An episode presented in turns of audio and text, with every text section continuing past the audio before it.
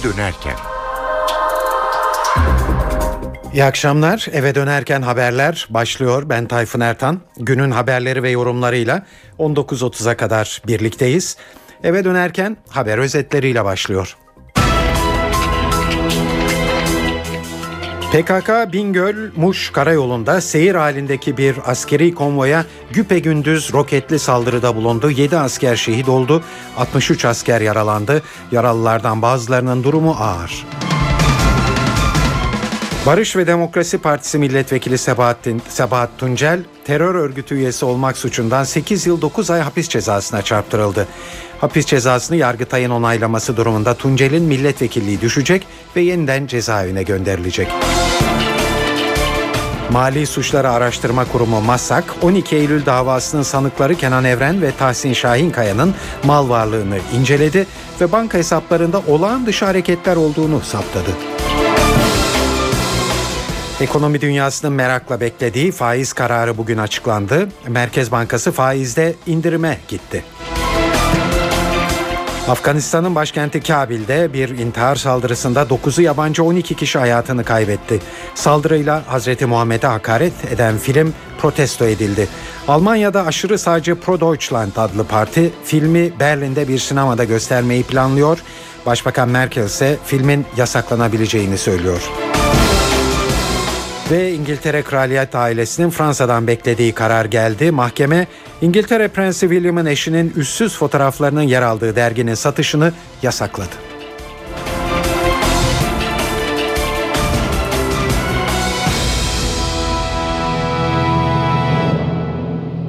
İyi akşamlar. Şimdi bu haberlerin ayrıntılarına geçiyoruz. Bingöl'de seyir halindeki bir askeri konvoy güpe gündüz roketli saldırıya uğradı. Saldırıda 7 asker şehit oldu, 63 asker de yaralanan, yaralandı ve bunlar arasında bazılarının durumu ağır. Saldırının ardından bölgeye geniş çaplı operasyonlar için askerler gönderildi. Ayrıntıları NTV bölge temsilcisi Nizamettin Kaplan anlatıyor. Saldırı saat 12.30 sıralarında Bingöl Muş karayolunda gerçekleşti.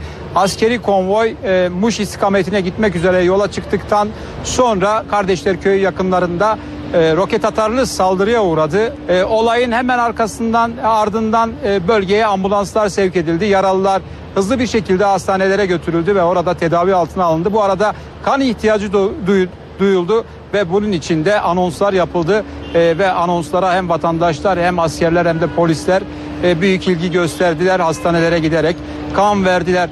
E, bir diğer bilgi ise olaydan hemen sonra operasyonun başlatıldığı yönünde. E, operasyondan sonra e, bölgede e, bir e, bilgi ulaştı e, polis e, merkezlerine, güvenlik merkezlerine. O bilgi neydi? Saldırıyı gerçekleştirdiği e, ileri sürülen 3 kişinin bir araçla Diyarbakır yönüne doğru gittiği bilgisi güvenlik birimlerine ulaşılınca tesislerden anons edildi ve bu araç ile bu e, içinde bulunan 3 şahısın e, yakalanması için bütün birimlerin bir an önce harekete geçmesi istendi. Ancak şu an için o araç konusunda herhangi bir gelişme e, yaşandığı konusunda e, herhangi bir bilgi elimize ulaşmış değil. Evet son 3 gün içerisinde Bingöl'de ikinci saldırı gerçekleştirildi. İlk saldırı pazar günü polislere yönelikti. Çevik kuvvet minibüsüne yönelik bir saldırı gerçekleştirilmişti. O saldırıda da 7 polis şehit 8 e, polis şehit olmuş. 7 polis de yaralanmıştı. Bugün yine e, hedefte asker vardı. Yine bir e, otobüs içerisindeydi askerler. Sivil bir otobüs, yolcu otobüsü içerisindeydiler. Barış ve Demokrasi Partisi milletvekili Sebahat Tuncel terör örgütü üyesi olmak suçundan 8 yıl 9 ay hapis cezasına çarptırıldı. Bu davaya bakılmaya başlandığı sırada Sabahat Tuncel cezaevindeydi ve tutuklu yargılanmaktaydı. Ancak 2007 yılında milletvekilliği seçildiği için tahliye olmuştu.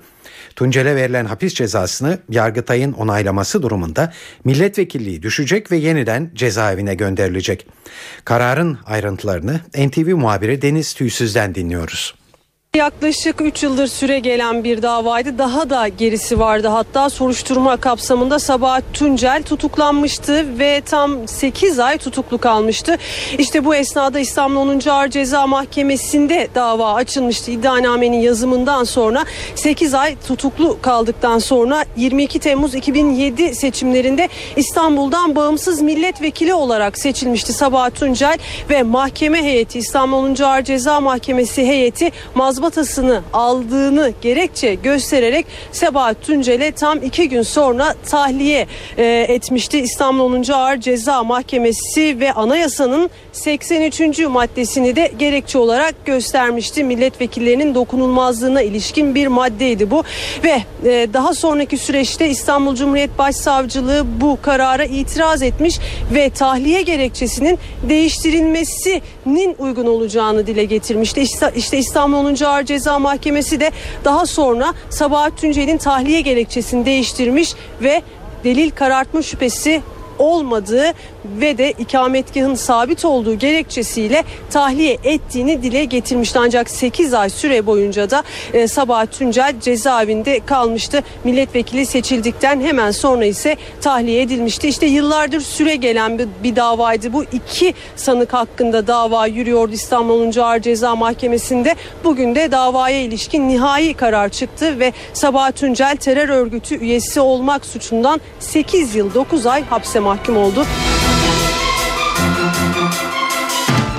PKK ile hükümet arasında yapıldığı söylenen Oslo görüşmeleriyle ilgili olarak Başbakan Recep Tayyip Erdoğan'a 5 soru yönelten CHP Parti Sözcüsü Haluk Koç şimdi o görüşmelerle ilgili metni kamuoyuyla paylaştı. Haluk Koç, hükümetle PKK arasında imzalandığını iddia ettiği metinde hakem devletin İngiltere olduğunu ve metnin İngiltere tarafından arşive alındığını savundu. Bu açıklamanın ayrıntılarını da NTV muhabiri Miray Akta Uluç'tan dinliyoruz.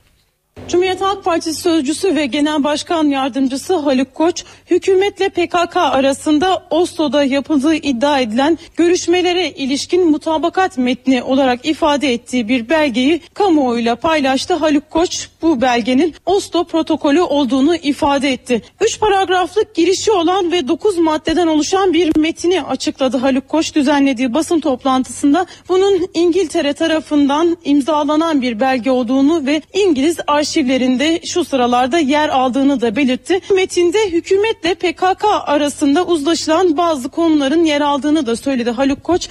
E, bu hususlar ise şu şekilde açıkladı. E, KCK tutuklarının seçimden önce serbest bırakılması konusunda hükümetle PKK'nın uzlaşmaya vardığını savundu. Yaptığı açıklamada ayrıca Seçim öncesinde tarafların silah bırakması konusunda mutabakata varıldı. Yine seçim öncesinde gerginliği azaltacak söylemler kullanılması konusunda PKK ile hükümetin e, anlaştığı, Abdullah Öcalan'ın Kürt sorununun çözümü konusunda hazırladığı taslak metinlerin e, müzakerelere devam edilirken temel alınması konusunda yine hükümetle PKK arasında uzlaşma sağlandığını belirtti bu metinden e, okuduğu ifadelerde. Haluk Koç'un iddiaları şu şekilde devam etti. E, hükümetle PKK arasında yürütülecek görüş, görüşmelerin ve bu çalışmaların anayasal ve yasal çerçevede sonuçlandırılmasının esas alınması konusunda da yine bir uzlaşma olduğunu ifade etti ve e, bu iddiaların ardından Başbakan Erdoğan'ın ve hükümetin anayasal bir suç işlediğini söyledi. Cumhuriyet Halk Partisi sözcüsü ve bu konuda yargıya çağrımız olacak dedi ve bir suç duyurusunda bulunmaya hazırlandıklarını da ifade etti. Cumhuriyet Halk Partisi e, meclis açıldıktan sonra mecliste de yine girişimlerini sürdürecek gibi zira Haluk Koç yaptığı açıklamada e, mecliste de bu konuda girişimlerimiz olacak dedi. Buradan da Cumhuriyet Halk Partisi'nin Başbakan Erdoğan hakkında bir gen soru e, girişiminde bulunacağı da anlaşılabiliyor. Cumhuriyet Halk Partisi PKK ile hükümet arasındaki görüşmeler konusunda önümüzdeki günlerde de yeni belgeler açıklayacak. CHP sözcüsü e, Abdullah Öcalan'ın Murat Karayılan'a yazdığı mektuplardan da elinde bulunduğunu ve bunları da önümüzdeki günlerde açıklayacağını ifade etti. 8. Cumhurbaşkanı Turgut Özal'ın mezarı açılacak.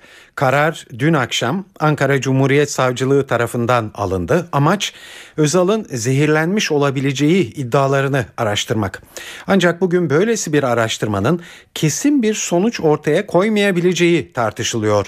Turgut Özal'ın oğlu Ahmet Özal savcılığın kararı ile ilgili bir açıklama yaptı ve teknik olarak bu kadar yıl sonra oradan bir şey elde edilir mi bilmiyorum. Bir şey bulunma ihtimali yoksa mezarın açılması, babamın rahatsız edilmesi hoş değil dedi. Peki kesin bir sonuç bulma ihtimali gerçekte nedir? NTV'den Erhan Ertürk'ün sorularını yanıtlayan İstanbul Üniversitesi Çapa Tıp Fakültesi öğretim üyesi Profesör Nevzat Alkan, kesin sonucun ortaya çıkma ihtimalinin %40 olduğunu söylüyor.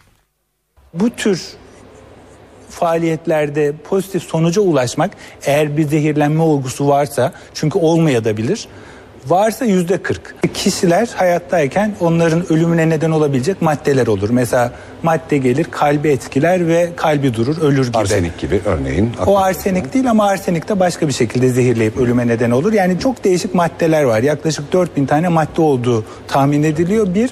ikincisi kimya bilimi sürekli yeni moleküller de tabii ortaya çıkartıyor. Böyle bir ölümde ilk başta tabii otopsi yapıp zehir aranması, bütün dokuların incelenmesi gerekirdi ama bu ihmal edildi bir şekilde atlandı.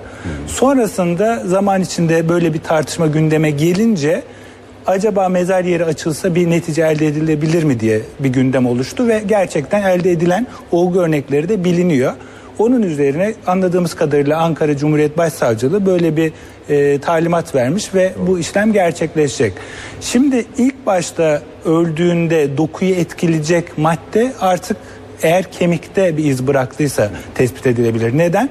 Çünkü 5 yıl sonra toprak altında sadece iskeletimiz kalıyor, kemiklerimiz kalıyor ya da saçımız belki de tırnağımız kalıyor.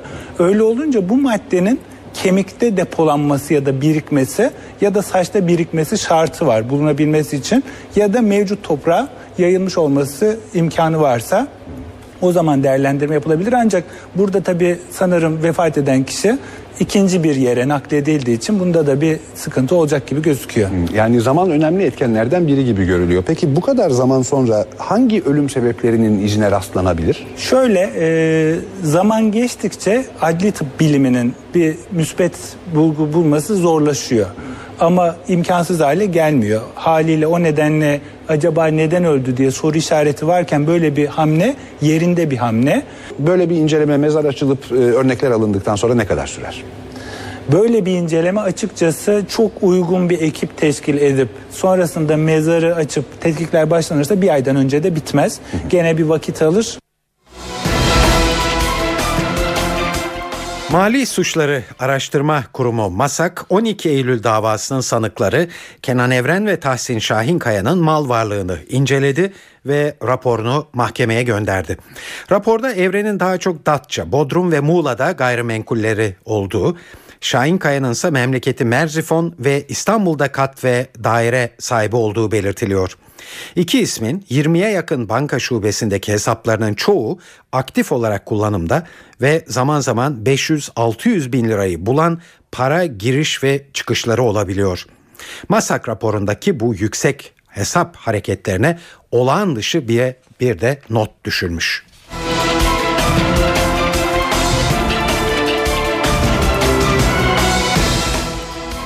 Evet saat 18.13 NTV Radyo'da eve dönerken haberleri dinlemektesiniz.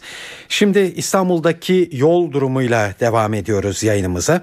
Bunun için de e, Büyükşehir Belediyesi Trafik Kontrol Merkezi'nden Murat Kazanazmaz'ın söyleyeceklerini dinliyoruz. Mutlu akşamlar. Avrupa Anadolu geçişinde köprüler düne göre biraz daha yoğun. Fatih Sultan Mehmet Köprüsü'nün yoğunluğu şu anda neredeyse Akşemseddin Viyadüğü'ne kadar uzamak üzere. Köprü girişi ve köprü üzerindeki yoğunluk ise devam ediyor. Boğaziçi Köprüsü'nde Çağlayan civarında başlayan yoğunluk henüz Ok Meydanı'na doğru sarkmadı ama köprüye doğru yaklaştıkça özellikle yan yol dışında ciddi bir yoğunluk var. Anadolu yakasından Avrupa yakasına geçiş yönünde Boğaziçi Köprüsü'nün girişinde Altunizade trafiği ve sonrasında yoğunluk devam etmekte. Aynı güzergahta Fatih Sultan Mehmet Köprüsü'nde Kavacık ve köprü üzeri göre çok rahat. Cevizli Bağ'da Mercedes istikametine yoğunluğun kısmen devam ettiğini söyleyelim. Bakırköy Mertar Haliç arası akıcılığını sağlayan trafik devam ediyor. Gültepe Levent yönünde çok ciddi bir yoğunluk başlamadı. Hafif yoğun bir trafik var ama ters yönde tema ayrımdan dolayı yoğunluk etkili olmaya devam ediyor. Haliç Köprüsü'nde Ok Meydan istikametine ve Kasımpaşa bağlantı noktalarında akıcı bir trafik var. Ama öncesine baktığımızda Edirne Kapı sonrasında trafiğin kısmen yavaşladığını söyleyebiliriz. Avrupa Anadolu geçişinde özetle köprülerdeki yoğunluk biraz daha fazla. İstanbul'un yükü daha çok şu anda köprülerin üzerinde ve Fatih Sultan Mehmet Köprüsü'nde özellikle gişeler öncesi ve arka kısımda ciddi bir yoğunluk artışı var ki bu noktada Maslak katılımı ve öncesi en yoğun olan noktalar. İyi akşamlar. PKK Bingöl-Muş karayolunda seyir halindeki bir askeri konvoya güpegündüz roketli saldırıda bulundu. 7 asker şehit oldu, 63 asker yaralandı. Yaralılardan bazılarının durumu ağır. Barış ve Demokrasi Partisi milletvekili Sebahat Tuncel terör örgütü üyesi olmak suçundan 8 yıl 9 ay hapis cezasına çarptırıldı. Ve Mali Suçları Araştırma Kurumu MASAK 12 Eylül davasının sanıkları Kenan Evren ve Tahsin Şahinkaya'nın mal varlığını inceledi ve banka hesaplarında olağan dışı hareketler olduğunu saptadı.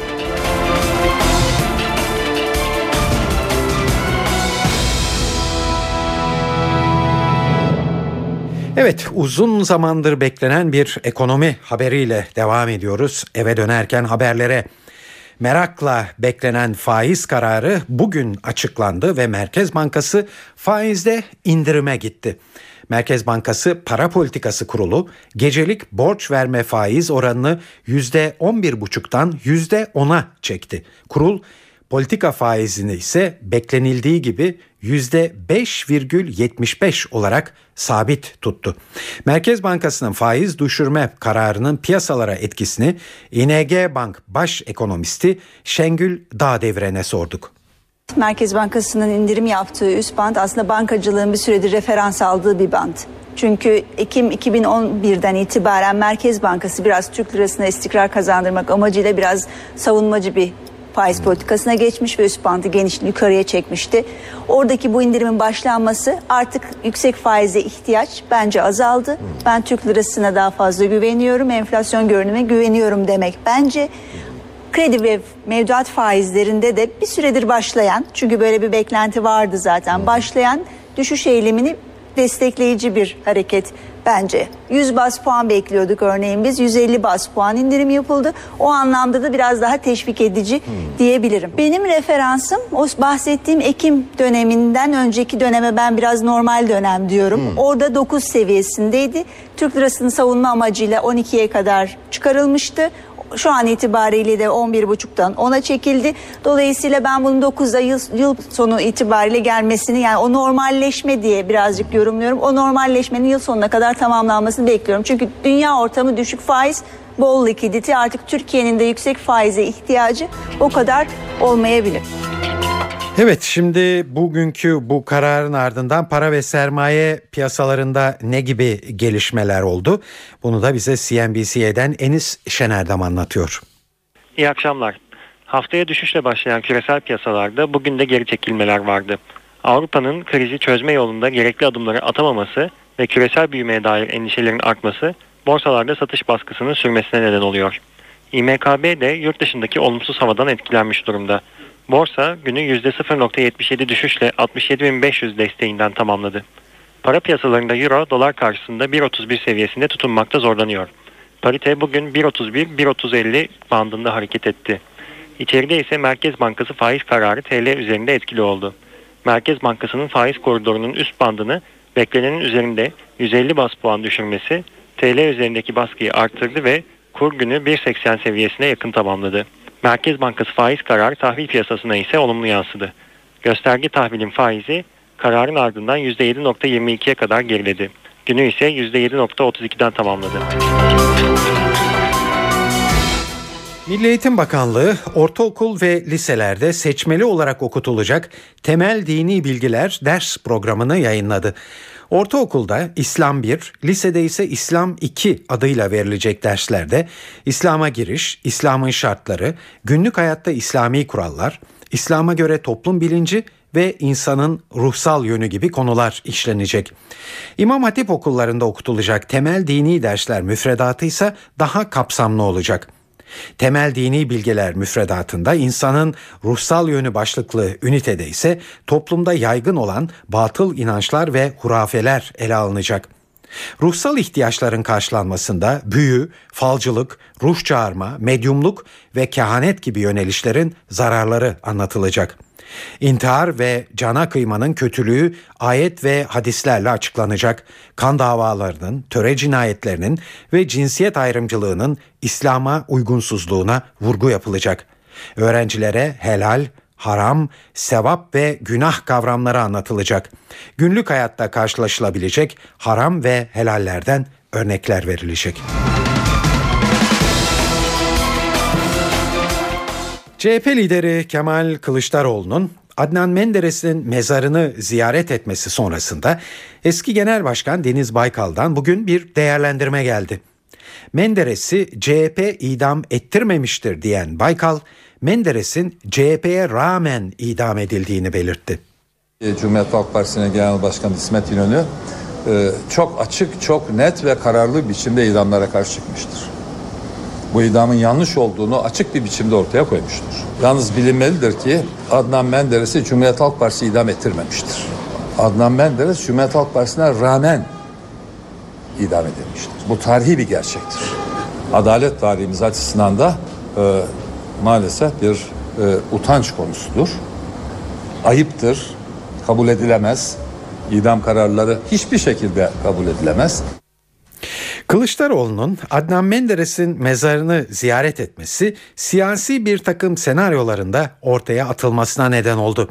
Kılıçdaroğlu'nun bu ziyareti CHP acaba yeni dönemde merkez sağ oylarına mı göz kırpacak sorusunu akıllara getirdi. Hürriyet gazetesi yazarı Şükrü Şahin, Küçük Şahin'e göre CHP'nin merkez sağ oyları toplama şansı AKP'den bile daha yüksek.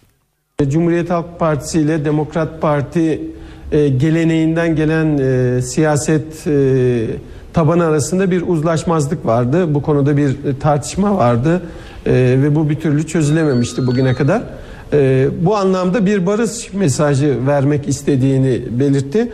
Doğrusu tabii e, bu önemli bir girişim. Bugün gazetelere baktığımızda da sağdan soldan e, yorumlar önemli bir adım olarak görülüyor. Ee, Kılıçdaroğlu da bunu bir e, barış e, yani Türkiye'de e, sürekli olarak yükselen ve bölünme üzerindeki e, artan fay hatlarını giderme amaçlı olarak söylüyor. E, ve de görünüyor ki bu karar da zaten e, Kılıçdaroğlu'nun kendi kararı öyle görünüyor. Yani MYK'da e, parti meclisinde veya Merkez Yönetim Kurulu'nda bunun tartışılmadığını biliyorum. Ee, sanıyorum Kılıçdaroğlu bunu kendi e, dar çerçevesi, e, çevresi içinde böyle bir karar aldı ve böyle bir eylem yaptı. Burada tabii e, CHP'nin geleneksel tabanı açısından bakıldığında da bir ayrıma dikkat çekmek gerekiyor. Kılıçdaroğlu dünkü konuşmasında da özellikle idamın yanlışlığı üzerinde siyasetin e, yaptıklarının bu şekilde sonuç vermemesi gerektiği noktasında e, ifadesi var. Yani buradan şu sonuç çıkmıyor benim anladığım. Menderes döneminin bütün uygulamalarını aklamak gibi bir ifade çıkmıyor ama siyasetçiyle ilgili böyle bir idam gibi bir sonuca varan bir kararın verilmesi siyasetçinin bu şekilde yargılanmasının yanlışlığını ortaya koyuyor ve bunu hiçbir şekilde paylaşmadığını ortaya koyuyor.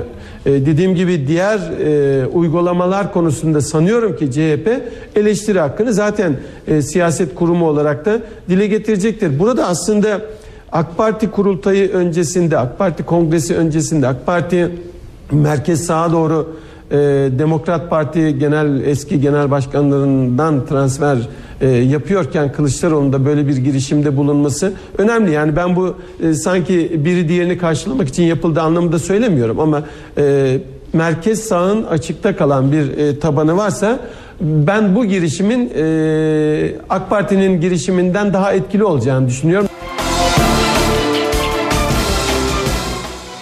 Türkiye İstatistik Kurumu araştırmasına göre bireylerin %60'tan fazlası kendini mutlu hissediyor.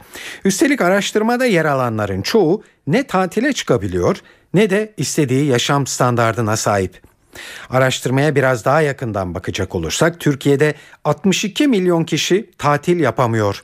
30 milyon kişi çatısı akan bir evde oturmak zorunda. 30 milyon kişi ise ısınamıyor.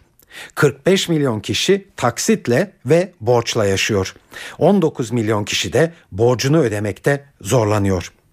Bu hayli karamsar görünen tabloya rağmen insanların kendilerini nasıl olup da mutlu hissedebildiğini Bahçeşehir Üniversitesi'nden sosyoloji profesörü Nilüfer Narlı'ya sorduk. Türkiye'deki birçok insan kendisini yani kapı komşusuyla kıyaslıyor. Ee, Hatta şöyle bir söz vardır hani Türkiye Balkan ülkeleri için e, birçok insan e, komşumun arabası bozulsun der Tanrı bana yeni bir araba versin demez gibi hani daha çok gıpta kültürünün güçlü olduğu e, fakat şimdi Türkiye koşullar çok değişti. Ayrıca insanlar kendini sadece kapı komşusuyla kıyaslamıyor. Bugün televizyon sayesinde çok farklı yaşamları görebiliyorlar. İnsanlar kendilerini muhakkak dizileri biliyorsunuz çok yoğun izliyor Türkiye'deki insanlar. Dizilerdeki hayatlarla karşılaştırıyor. Yani iyi ve kötüyle karşılaştırıyor ama dizilerde gördükleri paparazzi programlarında gördükleri şaşalı hayatlarla da kendilerini karşılaştırıyor olabilirler. Bu konuda elimizde bir veri yok TÜİK araştırmasına göre. Fakat e, Türkiye'deki mutluluğu açıklarken ben Türkiye'nin demografik olarak genç bir nüfusa sahip olmasının bir faktör olabileceğini düşünüyorum. Bu sadece bir hipotez.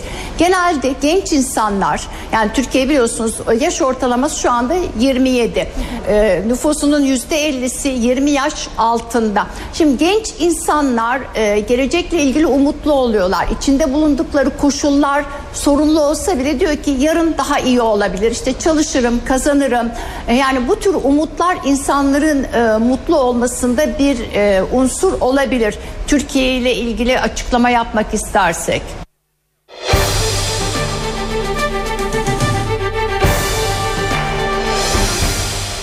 NATO Genel Sekreteri Anders Fogh Rasmussen'in görev süresinin dolmasına bir buçuk yıl kala yeni adayların ismi yavaş yavaş ortaya atılmaya başlandı.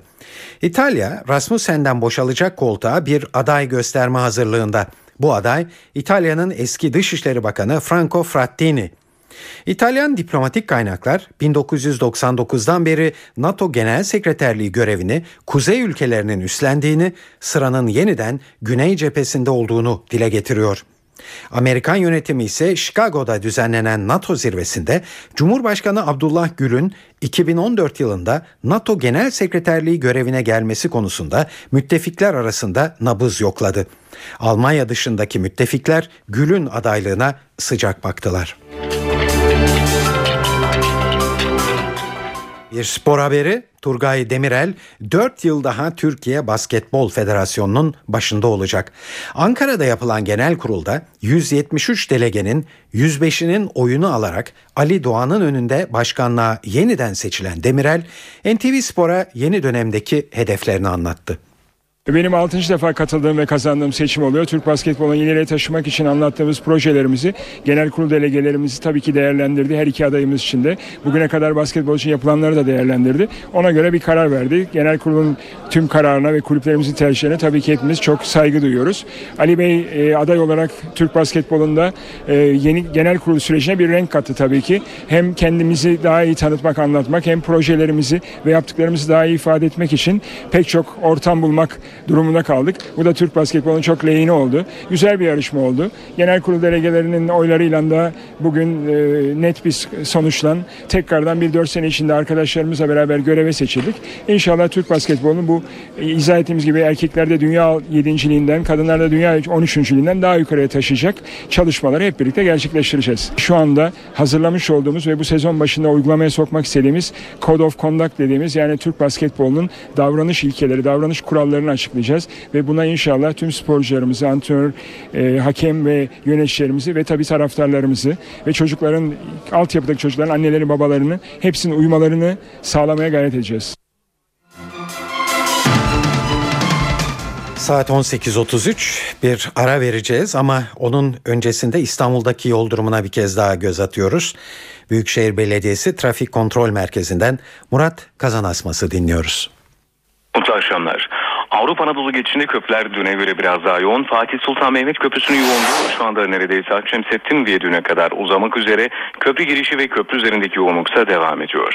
Boğaziçi Köprüsü'nde Çağlayan civarında başlayan yoğunluk henüz Ok Meydanı'na doğru sarkmadı ama köprüye doğru yaklaştıkça özellikle yan yol dışında ciddi bir yoğunluk var. Anadolu yakasından Avrupa yakasına geçiş yönünde Boğaziçi Köprüsü'nün girişinde Altunizade trafiği ve sonrasında yoğunluk devam etmekte. Aynı güzergahta Fatih Sultan Mehmet Köprüsü'nde Kavacık ve köprü üzeri çok rahat. Cevizli Bağ'da Mercedes istikametine yoğunluğun kısmen devam ettiğini söyleyelim. Bakırköy Merter Haliç arası akıcılığını sağlayan trafik devam ediyor. Gültepe Levent yönünde çok ciddi bir yoğunluk başlamadı. Hafif yoğun bir trafik var ama ters yönde tema ayrımdan dolayı yoğunluk etkili olmaya devam ediyor. Haliç Köprüsü'nde Ok Meydan istikametine ve Kasımpaşa bağlantı noktalarında akıcı bir trafik var. Ama öncesine baktığımızda Edirne Kapı sonrasında trafiğin kısmen yavaşladığını söyleyebiliriz. Avrupa Anadolu geçişinde özetle köprülerdeki yoğunluk biraz daha fazla. İstanbul'un yükü daha çok şu anda köprülerin üzerinde ve Fatih Sultan Mehmet Köprüsü'nde özellikle gişeler öncesi ve arka kısımda ciddi bir yoğunluk artışı var ki bu noktada Maslak katılımı ve öncesi en yoğun olan noktalar. İyi akşamlar. NTV Radyo'da eve dönerken haberleri dinlemektesiniz. Ee, bundan sonra önümüzde ne gibi haberler var? Size hızla bunları özetleyeyim. Afganistan'ın başkenti Kabil'de bu sabah bir intihar saldırısı meydana geldi ve 9'u yabancı 12 kişi hayatını kaybetti. Bu intihar saldırısında yine Hazreti Muhammed'e e, hakaret eden filmin protesto edilmesi söz konusuydu. Film İslam dünyasının ardından Almanya'yı da karıştırmış görünüyor. Çünkü aşırı sağcı Pro Deutschland adlı parti filmi Berlin'de bir sinema salonunda göstermeyi planlıyor. Bu siyaset dünyasından tepkilere yol açtı. Ee, Başbakan Merkel ve e, İçişleri Bakanı filmi yasaklayabileceğini, gösterimi yasaklayabileceklerinden e, söz ettiler. İran'dan enteresan bir e, sabotaj suçlaması e, e, geldi.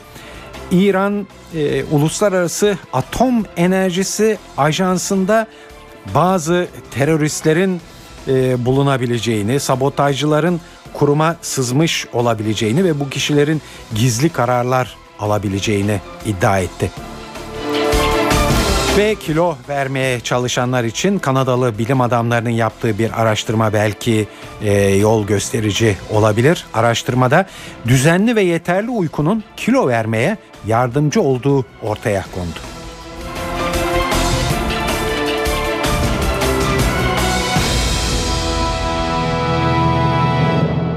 Şimdi bu haberlerin ayrıntılarına geçiyoruz ki bu haberler dünyanın e, en çok merak edilen, en çok izlenen, en çok üzerinde konuşulan haberleri oluşturuyor aynı zamanda.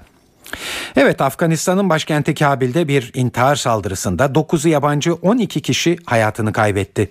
Bir intihar eylemcisinin bulunduğu araç havaalanında görevli yabancı çalışanları taşıyan bir minibüse hedef aldı. İki araç çarpıştı ve meydana gelen patlamada e, pek çok e, ölen ve yaralanan oldu. Saldırının sorumluluğunu Gülbettin Hikmetyar'ın lideri olduğu Hizbul İslam örgütü üstlendi. Örgüt saldırının Hazreti Muhammed'e hakaret edilen filme misilleme olduğunu duyurdu. Polise göre hayatını kaybeden yabancıların çoğu Rus ve Güney Afrikalı pilotlardı. NATO, Afgan güvenlik güçleri arasında yer alan disiplinsiz bazı kuvvetlerin giriştiği saldırılar nedeniyle Afgan kuvvetleriyle birlikte yürüttükleri operasyonları sınırlandırmakta olduklarını açıkladılar. Bundan böyle sadece büyük boyutlu operasyonlar birlikte yapılacak ve her harekat tek tek değerlendirilecek. NATO komutanları Afganların saldırılardaki artışı durdurmak için yeterli çaba göstermediği düşüncesindeler.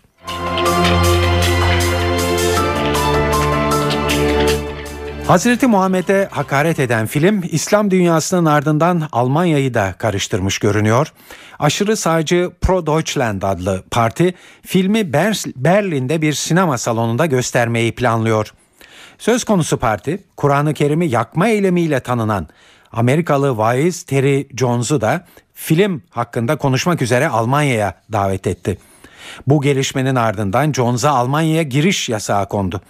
Dışişleri Bakanı Westerwelle bu kararı Almanya'da nefret ve kin propagandası yapanları istemiyoruz sözleriyle savundu.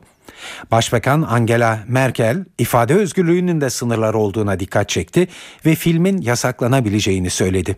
İçişleri Bakanı Hans-Peter Friedrich de filmin yasaklanmasını istiyor. Dass die Berliner Behörden auch ihre ordnungsrechtlichen Möglichkeiten ausschöpfen. Filmin yasaklanması, kamu düzeninin korunmasının yanı sıra Arap dünyasıyla iyi ilişkilerimizi sürdürmemiz açısından da önem taşıyor. Guten internationalen Beziehungen Evet Alman Sosyal Demokrat ve Yeşiller Partisi yetkilileri ise filmi yasaklanmanın mümkün olmayabileceğine de dikkat çekiyorlar. Filmin yasaklanması gerektiğini söyleyenler bunun nasıl olacağını izah etmeliler. Almanya'da ifade özgürlüğü o kadar önemli ki filme mahkemeden yasaklama kararı çıkacağını düşünmüyorum. und verhindert werden, der muss auch sagen, wie es geht. Ich glaube, in Deutschland müssen auch Schmähkritik manchmal da ist. Bence dinler eleştiriye hatta alaya açık olmalı. Sadece İslam değil, tüm dinler için geçerli bu. Diğer yandan anayasa açısından herhangi bir yasanın ihlal edilip edilmediğine bakılabilir. Ama bu politikacıları değil, hukukçuları ilgilendiren bir durum.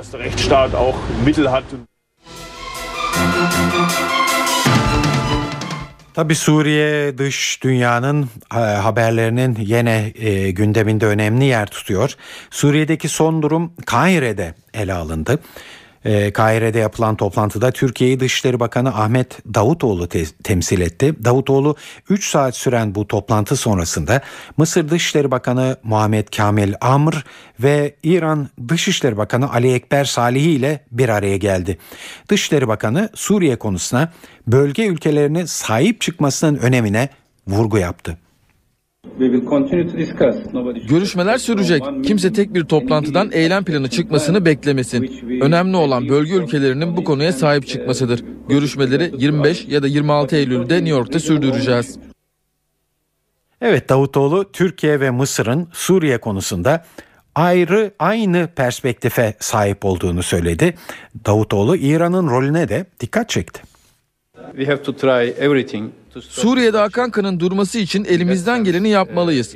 İran, Şam yönetimi ile olan ilişkileri çerçevesinde önemli bir rol oynayarak Suriyelilere yardım edebilir. Unutmamalıyız ki liderler geçici, ülkeler kalıcıdır.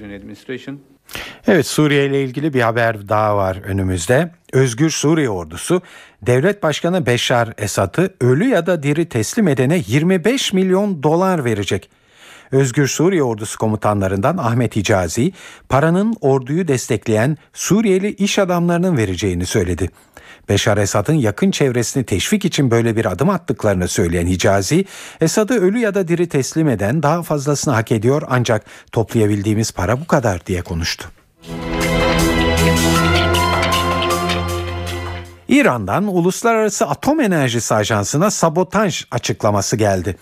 İran Atom Enerjisi Kurumu Başkanı Feridun Abbasi Davani, Viyana'daki Uluslararası Atom Enerjisi Ajansı'nda yaptığı konuşmada İran'daki Fordo nükleer tesisinin 17 Ağustos'ta saldırıya uğradığını, santrale giden elektrik hatlarının kesildiğini ve bunun Atom Enerjisi Kurumu'nun yapacağı incelemenin bir gün öncesine denk geldiğini ifade etti.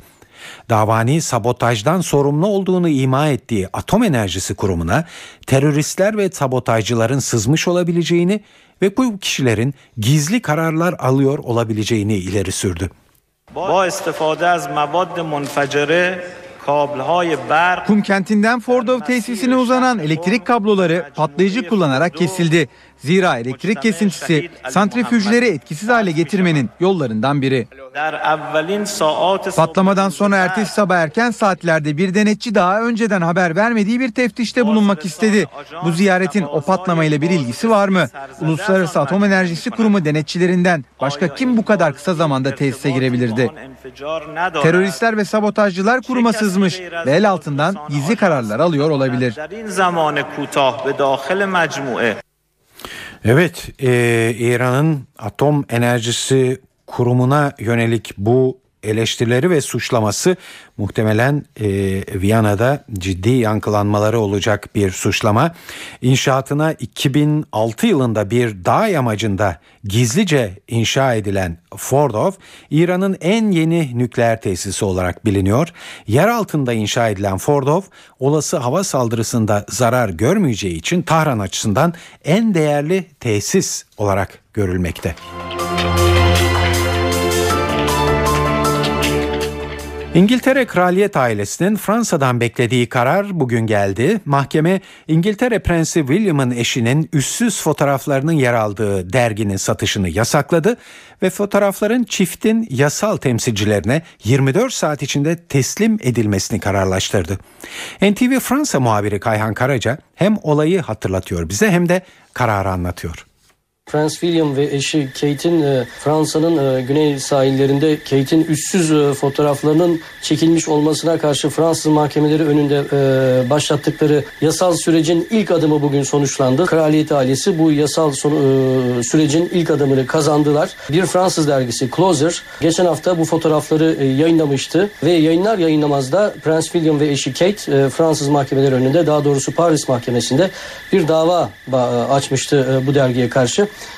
ve e, Fransız mahkemesi ekspres biçimde dün bu davayı gördü. Dün akşam duruşması yapıldı. Biraz önce de kararı açıklandı. Karar iki aşamadan oluşuyor. Birincisi e, bu fotoğraflar e, her ne şekilde olursa olsun bundan böyle dağıtılamayacak ya da yayınlanamayacak. Hangi ortamda olursa olsun yazılı, görsel veya elektronik ortam. İkinci olarak da dergi 24 saat içinde yani e, yarına kadar elindeki bütün bu fotoğrafları hangi ortamda olursa olsun e, kraliyet ailesine daha doğrusu Prens William ve eşi Kate'e vermek zorunda kalacak. Olur da vermezse vermediği her gün başına 24 e, saat başına 10 bin euro e, para cezası ödemek zorunda kalacak. Ama bunun ötesinde bir de bundan böyle bir cezai prosedür başlamış e, durumda. Mahkeme ona da karar verdi ve bu fotoğrafların çekilmiş olmasının sorumlusunun kim olduğu da bu ikinci dava sürecinde belirlenecek. Amerika Birleşik Devletleri'nde New York kentinde başlayıp dünyanın dört bir köşesine yayılan kapitalizm karşıtı Wall Street'i işgal et eylemleri bir yılı geride bıraktı. Hareketin birinci yıl dönümünde New York sokakları yine gösterilere sahne oldu. Sosyal eşitsizliği protesto eden göstericilerle polis arasında arbede çıktı. Onlarca protestocu gözaltına alındı. Protestoların 6 Kasım'da yapılacak Amerikan başkanlık seçimine kadar sürdürülmesi planlanıyor. Wall Street'i işgal et hareketi Arap Baharı'ndan etkilenerek New York'ta başlamış ve ekonomik kriz, işsizlik ve sosyal eşitsizlik gibi sorunlara dikkat çekmek için kısa sürede Amerika'nın dört bir yanına yayılmıştı.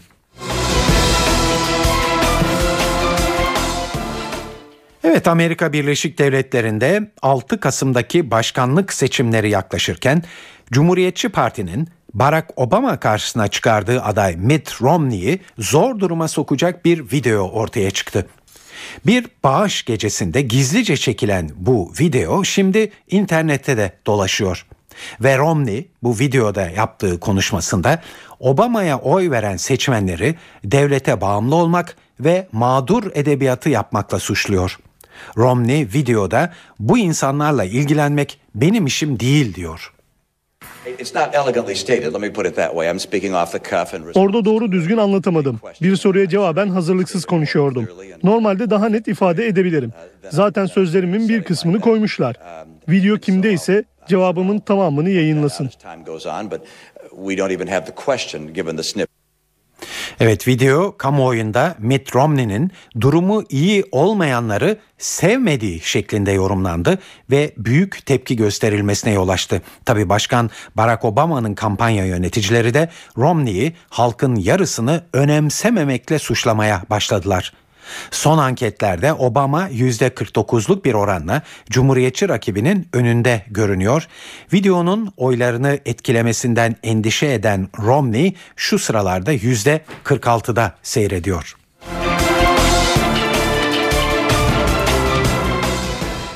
Kanadalı bilim adamlarının araştırması düzenli ve yeterli uykunun kilo vermeye yardımcı olduğunu ortaya koydu.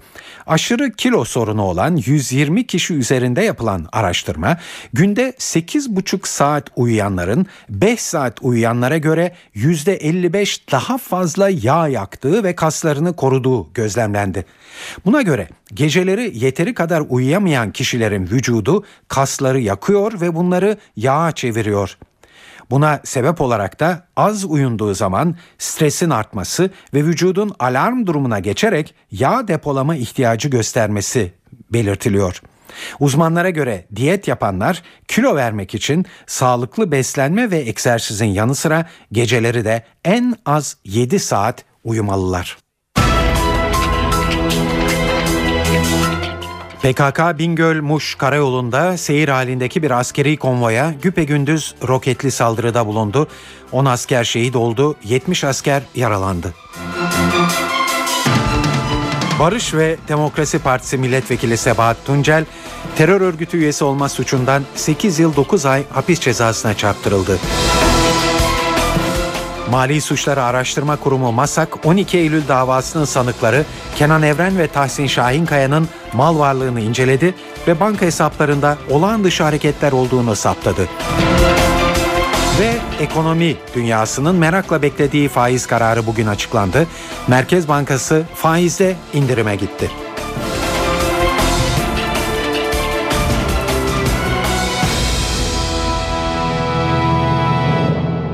İyi akşamlar. Şimdi bu haberlerin ayrıntılarına geçiyoruz. Bingöl'de seyir halindeki bir askeri konvoy güpegündüz roketli saldırıya uğradı. PKK saldırısında 10 asker şehit oldu, 70 asker yaralandı.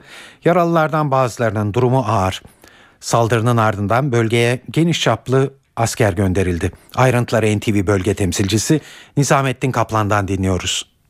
Saldırı saat 12.30 sıralarında Bingöl Muş karayolunda gerçekleşti. Askeri konvoy e, Muş istikametine gitmek üzere yola çıktıktan sonra Kardeşler Köyü yakınlarında e, roket atarlı saldırıya uğradı. E, olayın hemen arkasından ardından e, bölgeye ambulanslar sevk edildi. Yaralılar hızlı bir şekilde hastanelere götürüldü ve orada tedavi altına alındı. Bu arada kan ihtiyacı du- duyuldu ve bunun içinde anonslar yapıldı e, ve anonslara hem vatandaşlar hem askerler hem de polisler e, büyük ilgi gösterdiler hastanelere giderek kan verdiler. E, bir diğer bilgi ise olaydan hemen sonra operasyonun başlatıldığı yönünde. E, operasyondan sonra e, bölgede e, bir e, bilgi ulaştı e, polis e, merkezlerine, güvenlik merkezlerine. O bilgi neydi? Saldırıyı gerçekleştirdiği e, ileri sürülen 3 kişinin bir araçla Diyarbakır yönüne doğru gittiği bilgisi güvenlik birimlerine ulaşılınca telsizlerden anons edildi ve bu araç ile bu e, içinde bulunan 3 şahısın e, yakalanması için bütün birimlerin bir an önce harekete geçmesi istendi. Ancak şu an için o araç konusunda herhangi bir gelişme e, yaşandığı konusunda e, herhangi bir bilgi elimize ulaşmış değil. Evet son 3 gün içerisinde Bingöl'de ikinci saldırı gerçekleştirildi. İlk saldırı pazar günü polislere yönelikti. Çevik kuvvet minibüsüne yönelik bir saldırı gerçekleştirilmişti. O saldırıda da 7 polis şehit 8 polis şehit olmuş. 7 polis de yaralanmıştı. Bugün yine e, hedefte asker vardı. Yine bir e, otobüs içerisindeydi askerler. Sivil bir otobüs, yolcu otobüsü içerisindeydiler. ve Demokrasi Partisi Milletvekili Sebahat Tuncel terör örgütü üyesi olmak suçundan 8 yıl 9 ay hapis cezasına çarptırıldı. Bu davaya bakılmaya başlandığı sırada Sabahat Tuncel cezaevindeydi ve tutuklu yargılanmıştı. Ancak 2007 yılında milletvekili seçildiği için tahliye edilmişti. Tunce'ye verilen hapis cezası Yargıtay'ın onaylanması halinde milletvekilliği düşecek ve yeniden cezaevine gönderilecek. NTV muhabiri Deniz Tüysüz'ü dinliyoruz. Yaklaşık 3 yıldır süre gelen bir davaydı. Daha da gerisi vardı. Hatta soruşturma kapsamında Sabahat Tuncel tutuklanmıştı ve tam 8 ay tutuklu kalmıştı. İşte bu esnada İstanbul 10. Ağır Ceza Mahkemesi'nde dava açılmıştı. İddianamenin yazımından sonra 8 ay tutuklu kaldıktan sonra 22 Temmuz 2007 seçimlerinde İstanbul'dan bağımsız milletvekili olarak seçilmişti Sabahat Tuncel ve mahkeme heyeti İstanbul 10. Ağır Ceza Mahkemesi heyeti mazbut mazbatasını aldığını gerekçe göstererek Sebahat Tuncel'e tam iki gün sonra tahliye e, etmişti. İstanbul 10. Ağır Ceza Mahkemesi ve anayasanın 83. maddesini de gerekçe olarak göstermişti. Milletvekillerinin dokunulmazlığına ilişkin bir maddeydi bu ve e, daha sonraki süreçte İstanbul Cumhuriyet Başsavcılığı bu karara itiraz etmiş ve tahliye gerekçesinin değiştirilmesinin uygun olacağını dile getirmişti. İşte İstanbul 10. Ağır Ceza Mahkemesi de daha sonra Sabahat Tuncel'in tahliye gerekçesini değiştirmiş ve delil karartma şüphesi olmadığı ve de ikametgahın sabit olduğu gerekçesiyle tahliye ettiğini dile getirmişti. Ancak 8 ay süre boyunca da e, Sabahat Tuncel cezaevinde kalmıştı. Milletvekili seçildikten hemen sonra ise tahliye edilmişti. İşte yıllardır süre gelen bir, bir davaydı. Bu iki sanık hakkında dava yürüyordu İstanbul 10. Ağır Ceza Mahkemesi'nde. Bugün de davaya ilişkin nihai karar çıktı ve Sabahat Tuncel terör örgütü üyesi olmak suçundan 8 yıl 9 ay hapse mahkum oldu. Ergenekon davası ile ilgili olarak bir son dakika gelişmesini duyuralım sizlere. Ergenekon davasına bakan mahkeme Mustafa Balbay ve Tuncay Özkan'ın duruşma düzen ve disiplinini bozduklarına karar verdi ve bunu gerekçe göstererek kendilerini 16 oturumdan men etti. Aynı şekilde Doğu Perinçek de esas hakkındaki son savunması alınıncaya kadar duruşmalardan men edildi. Hızla tekrarlayalım. Ergenekon davasında mahkeme Mustafa Balbay ve Tuncay Özkan'ı duruşma düzen ve disiplinini bozdukları gerekçesiyle 16 oturumdan men etti. Doğu Perinçek de esas hakkındaki son savunması alınıncaya kadar duruşmalardan men edildi. PKK ile hükümet arasında yapıldığı söylenen Oslo görüşmeleriyle ilgili olarak Cumhuriyet Halk Partisi Parti Sözcüsü Haluk Koç bazı suçlamalarda bulundu.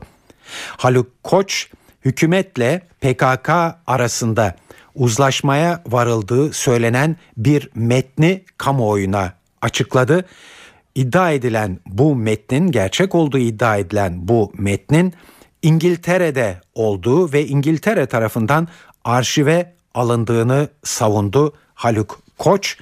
Ee, NTV muhabiri Miray Akta bu belgede yer alan bilgilerin ayrıntılarını anlatıyor ve CHP'nin ne gibi bir harekete geçme niyetinde olduğunu ekliyor.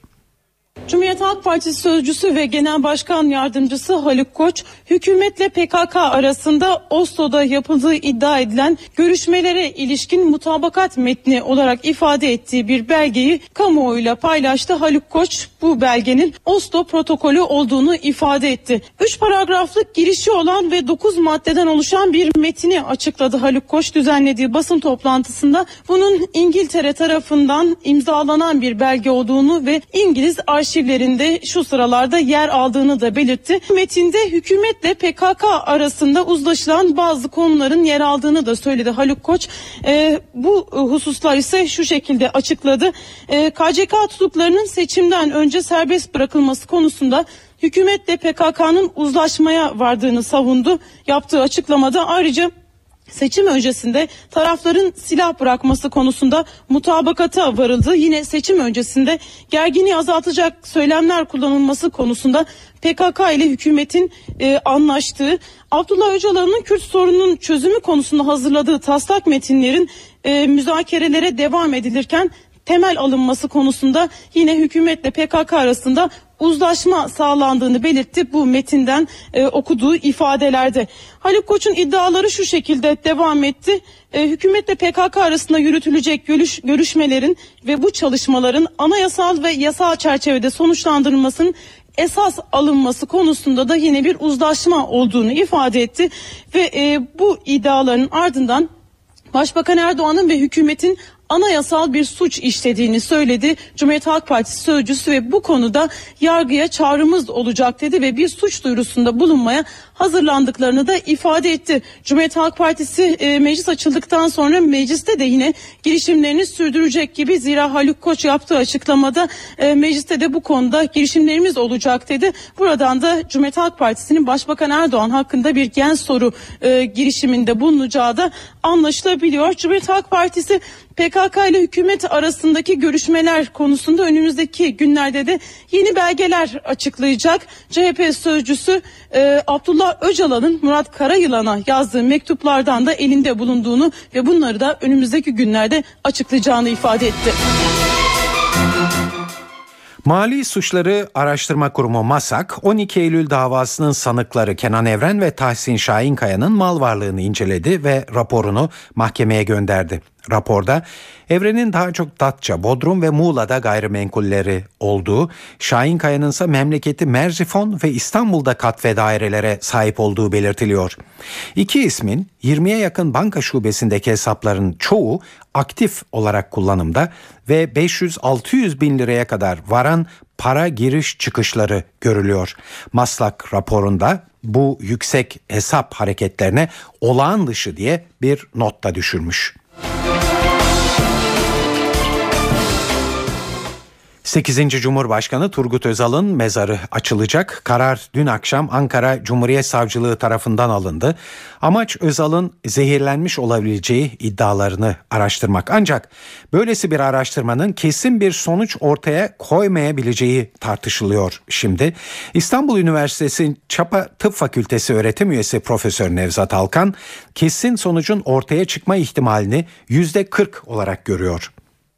Bu tür faaliyetlerde pozitif sonuca ulaşmak eğer bir zehirlenme olgusu varsa çünkü olmayabilir varsa yüzde 40. Kişiler hayattayken onların ölümüne neden olabilecek maddeler olur. Mesela madde gelir kalbi etkiler ve kalbi durur ölür gibi. Arsenik gibi örneğin. O arsenik değil ama arsenik de başka bir şekilde zehirleyip ölüme neden olur. Yani çok değişik maddeler var. Yaklaşık 4000 tane madde olduğu tahmin ediliyor. Bir. ikincisi kimya bilimi sürekli yeni moleküller de tabii ortaya çıkartıyor.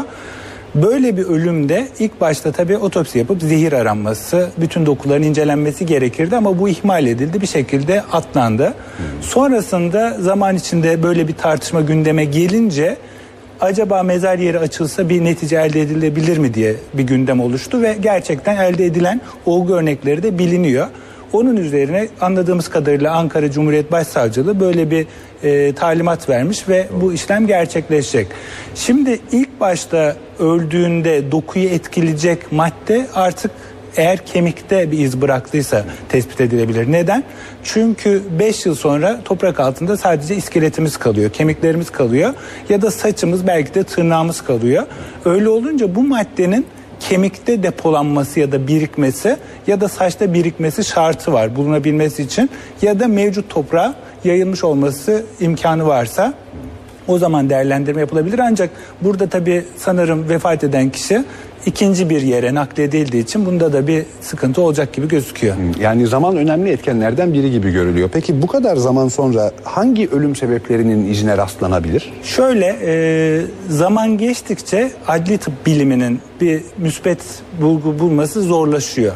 Ama imkansız hale gelmiyor. Haliyle o nedenle acaba neden öldü diye soru işareti varken böyle bir hamle yerinde bir hamle. Böyle bir inceleme mezar açılıp e, örnekler alındıktan sonra ne kadar sürer? Böyle bir inceleme açıkçası çok uygun bir ekip teşkil edip sonrasında mezarı açıp tetkikler başlanırsa bir aydan önce de bitmez. Gene bir vakit alır. Ekonomi dünyasının merakla beklediği faiz kararı bugün açıklandı ve Merkez Bankası faizde indirime gitti. Merkez Bankası Para Politikası Kurulu gecelik borç verme faiz oranını %11,5'tan %10'a çekti. Merkez Bankası'nın faiz düşürme kararının piyasalara etkisini İNG Bank Baş Ekonomisti Şengül Dağdeviren'e sorduk. Merkez Bankası'nın indirim yaptığı üst band aslında bankacılığın bir süredir referans aldığı bir band. Çünkü Ekim 2011'den itibaren Merkez Bankası biraz Türk lirasına istikrar kazandırmak amacıyla biraz savunmacı bir faiz politikasına geçmiş ve üst bandı geniş yukarıya çekmişti. Oradaki bu indirimin başlanması artık yüksek faize ihtiyaç bence azaldı. Ben Türk lirasına daha fazla güveniyorum. Enflasyon görünüme güveniyorum demek bence. Kredi ve mevduat faizlerinde de bir süredir başlayan çünkü böyle bir beklenti vardı zaten başlayan düşüş eğilimini destekleyici bir hareket bence. 100 bas puan bekliyorduk örneğin biz 150 bas puan indirim yapıldı. O anlamda da biraz daha teşvik edici diyebilirim. Benim referansım o bahsettiğim Ekim döneminden önceki döneme ben biraz normal dönem diyorum. Orada 9 seviyesindeydi. Türk lirasını savunma amacıyla 12'ye kadar çıkarılmıştı. Şu an itibariyle de 11.5'tan 10'a çekildi. Dolayısıyla ben bunun 9'a yıl, yıl sonu itibariyle gelmesini yani o normalleşme diye birazcık yorumluyorum. O normalleşmenin yıl sonuna kadar tamamlanmasını bekliyorum. Çünkü dünya ortamı düşük faiz, bol likidite artık Türkiye'nin de yüksek faize ihtiyacı o kadar olmayabilir. Evet şimdi para ve sermaye piyasalarında e, bugün ne gibi değişiklikler ve gelişmeler yaşandı? Bunu da CNBC'den Enis Şener'den anlatıyor. İyi akşamlar. Haftaya düşüşle başlayan küresel piyasalarda bugün de geri çekilmeler vardı. Avrupa'nın krizi çözme yolunda gerekli adımları atamaması ve küresel büyümeye dair endişelerin artması borsalarda satış baskısının sürmesine neden oluyor. İMKB de yurt dışındaki olumsuz havadan etkilenmiş durumda. Borsa günü %0.77 düşüşle 67.500 desteğinden tamamladı. Para piyasalarında euro dolar karşısında 1.31 seviyesinde tutunmakta zorlanıyor. Parite bugün 1.31-1.30-50 bandında hareket etti. İçeride ise Merkez Bankası faiz kararı TL üzerinde etkili oldu. Merkez Bankası'nın faiz koridorunun üst bandını beklenenin üzerinde 150 bas puan düşürmesi TL üzerindeki baskıyı arttırdı ve kur günü 1.80 seviyesine yakın tamamladı. Merkez Bankası faiz kararı tahvil piyasasına ise olumlu yansıdı. Gösterge tahvilin faizi kararın ardından %7.22'ye kadar geriledi. Günü ise %7.32'den tamamladı. Ham petrol fiyatlarındaki düşüşe paralel olarak benzinin litresine 10 kuruş indirim yapıldı. İndirim bu gece yarısı başlıyor. Böylece benzinin litresi İstanbul ve Ankara'da 4 lira 48 kuruşa gerileyecek. Turgay Demirel 4 yıl daha Türkiye Basketbol Federasyonu'nun başında olacak. Ankara'da yapılan genel kurulda 173 delegenin 105'inin oyunu alarak Ali Doğan'ın önünde başkanlığa yeniden seçildi ve NTV Spor'a yeni dönemdeki hedeflerini anlattı. Benim 6. defa katıldığım ve kazandığım seçim oluyor. Türk basketbolunu ileriye taşımak için anlattığımız projelerimizi, genel kurul delegelerimizi tabii ki değerlendirdi. Her iki adayımız için de. Bugüne kadar basketbol için yapılanları da değerlendirdi. Ona göre bir karar verdi. Genel kurulun tüm kararına ve kulüplerimizin tercihlerine tabii ki hepimiz çok saygı duyuyoruz. Ali Bey e, aday olarak Türk basketbolunda e, yeni genel kurul sürecine bir renk kattı tabii ki. Hem kendimizi daha iyi tanıtmak, anlatmak hem projelerimizi ve yaptıklarımızı daha iyi ifade etmek için pek çok ortam bulmak durumunda kaldık. Bu da Türk basketbolunun çok lehine oldu. Güzel bir yarışma oldu. Genel kurul delegelerinin oylarıyla da bugün e, net bir sonuçlan tekrardan bir 4 sene içinde arkadaşlarımızla beraber göreve seçildik. İnşallah Türk basketbolunun bu e, izah ettiğimiz gibi erkeklerde dünya 7.liğinden, kadınlarda dünya 13.liğinden daha yukarıya taşıyacak çalışmaları hep birlikte gerçekleştireceğiz. Şu anda hazırlamış olduğumuz ve bu sezon başında uygulamaya sokmak istediğimiz Code of Conduct dediğimiz yani Türk basketbolunun davranış ilkeleri, davranış kurallarını açıklayacağız ve buna inşallah tüm sporcularımızı, antrenör, e, hakem ve yöneticilerimizi ve tabii taraftarlarımızı ve çocukların altyapıdaki çocukların anneleri babalarını hepsinin uymalarını sağlamaya gayret edeceğiz. Şimdi dış dünyada e, en yoğun bir şekilde takip edilen haberi yansıtalım sizlere. Afganistan'ın başkenti Kabil'de bir intihar saldırısında 9'u yabancı 12 kişi hayatını kaybetti. Bir intihar eylemcisinin bulunduğu araç havaalanında görevli yabancı çalışanları taşıyan minibüsü hedef aldı. İki araç çarpıştı ve çalışanları taşıyan e, araçta da patlamalar meydana geldi. Saldırının sorumluluğunu Gülbettin Hikmetyar'ın lideri olduğu Hizbul İslam örgütü üstlendi. Örgüt saldırının Hazreti Muhammed'e hakaret edilen filme misilleme olduğunu duyurdu. Polise göre hayatını kaybeden yabancıların çoğu Rus ve Güney Afrikalı pilotlar. Evet Hazreti Muhammed'e hakaret eden film İslam dünyasının ardından Almanya'yı da karıştırdı. Aşırı sağcı Pro Deutschland adlı parti filmi Berlin'de bir sinema salonunda göstermeyi planlıyor. Söz konusu parti Kur'an-ı Kerim'i yakma eylemiyle tanınan Amerikalı e, Terry Jones'u da film hakkında konuşmak üzere Almanya'ya davet etti. Bu gelişmenin ardından Jones'a Almanya'ya giriş yasağı kondu. Ayrıca Dışişleri Bakanı Westerwelle bu kararı Almanya'da nefret ve kin propagandası yapanları istemiyoruz sözleriyle savundu. Başbakan Angela Merkel de ifade özgürlüğünün de sınırlı olduğuna dikkat çekti ve filmin yasaklanabileceğini söyledi. İçişleri Bakanı Hans-Peter Friedrich de filmin yasaklanmasını istedi. Dass die Berliner Behörden auch ihre ordnungsrechtlichen Möglichkeiten ausschöpfen. Filmin yasaklanması, kamu düzeninin korunmasının yanı sıra Arap dünyasıyla iyi ilişkilerimizi sürdürmemiz açısından da önem taşıyor. Alman Sosyal Demokrat ve Yeşiller Partisi yetkilileri ise filmi yasaklatmanın pek mümkün olmayabileceğine de dikkat çekiyorlar. Filmin yasaklanması gerektiğini söyleyenler bunun nasıl olacağını izah etmeliler. Almanya'da ifade özgürlüğü o kadar önemli ki filme mahkemeden yasaklama kararı çıkacağını düşünmüyorum. Der muss auch sagen, wie es geht. Ich glaube in Deutschland müssen auch Schmähkritik manchmal da ist. Bence dinler eleştiriye hatta alaya açık olmalı. Sadece İslam değil, tüm dinler için geçerli bu. Diğer yandan anayasa açısından herhangi bir yasanın ihlal edilip edilmediğine bakılabilir. Ama bu politikacıları değil, hukukçuları ilgilendiren bir durum.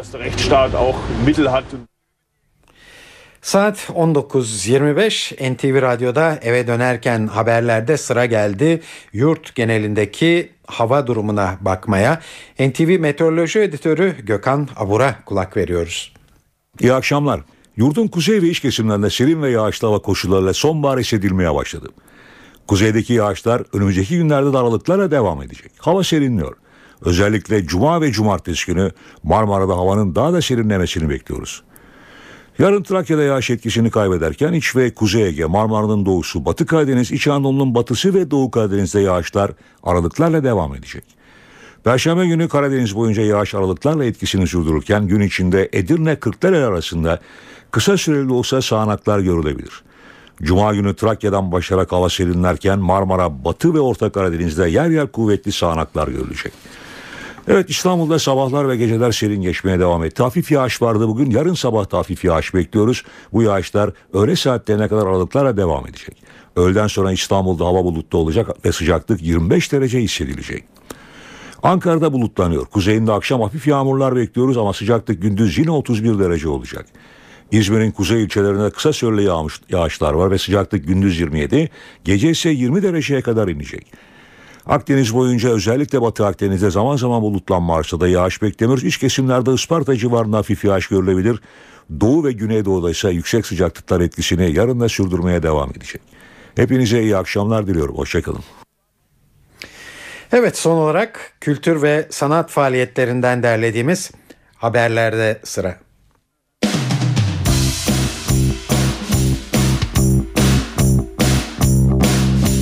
Ajda Pekkan yoğun istek üzerine bir kez daha Kuru Çeşme Arena'da çıkacak bugün. Süperstar yeni sürprizleri ve repertuarıyla saat 21'de sahnede olacak.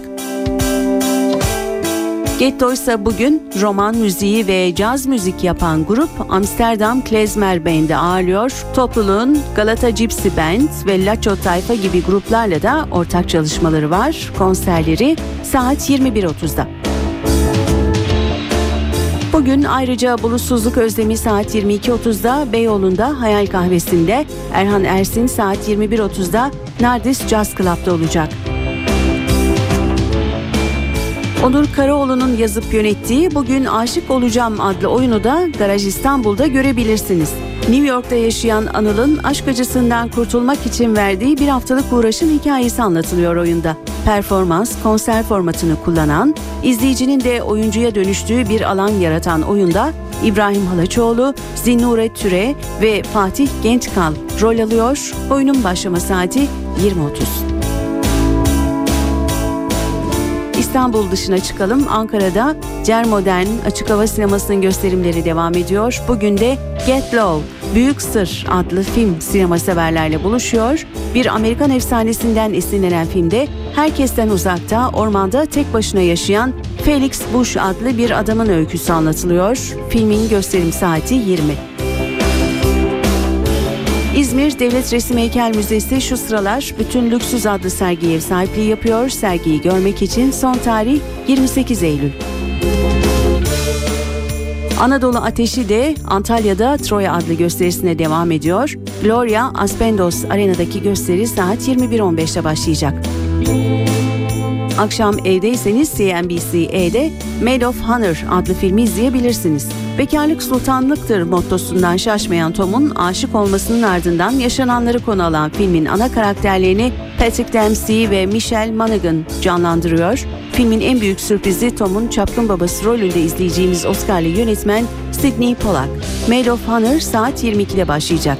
Star TV'de de yeni bir dizi başlıyor bu akşam Babalar ve Evlatlar. Fatma Giri'yi yıllar sonra bir televizyon projesinde izleyeceğimiz filmin konusu iki düşman ailenin bitmek bilmeyen kavgası ve imkansız aşkları üzerine kurulu. Hikayesi Mahsun Kırmızıgül'e ait dizide Fatma Giri'ye Murat Ünalmış, Ceren Hindistan ve Sinan Tuzcu eşlik ediyor. Babalar ve Evlatlar saat 20'de başlayacak. Ardından da saat 22.15'te Evlerden Biri adlı diziyi izleyebilirsiniz. Saat 19.30 NTV Radyo'da eve dönerken haberler bu akşam burada sona eriyor. Ben Tayfun Ertan. Hepinize iyi akşamlar diliyorum. Hoşçakalın. NTV Radyo